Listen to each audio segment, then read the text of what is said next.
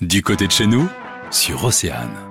Mettre en lumière le patrimoine et animer le territoire de Quimperlé font partie des objectifs de cette nouvelle association que nous allons vous présenter sur Océane aujourd'hui, la chose publique. Nous allons en parler avec euh, Éric Jovencel et Nathalie Brodic qui est la présidente.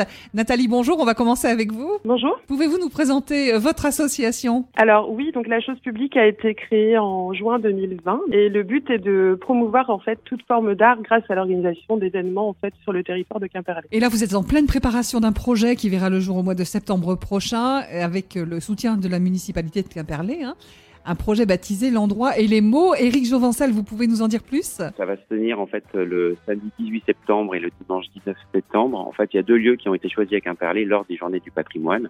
Le cloître de l'ancien couvent des Ursulines et la place Hervaux. Donc le samedi, ce sera au cloître et le dimanche euh, au hall. Euh, le but, c'est d'essayer d'intégrer le théâtre dans la ville, au plus proche des habitants et au plus proche aussi de l'histoire de la ville. Et pour ce faire, on a fait intervenir un auteur qui a l'habitude de ce genre d'exercice il est venu euh, récolter euh, des, anecdotes des gens, rencontrer des historiens et, il a écrit des petites scènes qui vont être jouées par des comédiens professionnels et des comédiens amateurs. Donc d'ailleurs on est toujours à la recherche d'un comédien amateur et de bénévoles qui veulent bien donner la main pour ces journées. Alors c'est vrai que votre association tient à donner à la population un rôle important. Vous avez d'ailleurs récemment mené une opération de collecte auprès de la population. Vous pouvez nous en dire plus? On a organisé des cafés souvenirs pour pouvoir en fait récolter des souvenirs, des anecdotes, pour pouvoir écrire derrière avec l'auteur. Ça permet en fait aux, habitants de Quimperlé de raconter leurs histoires et de pouvoir les mettre en scène par la suite. On peut vous contacter si on a justement des souvenirs qu'on voudrait partager avec vous, oui? Tout à fait. Vous pouvez euh, nous contacter euh, via euh, le mail en fait, donc c'est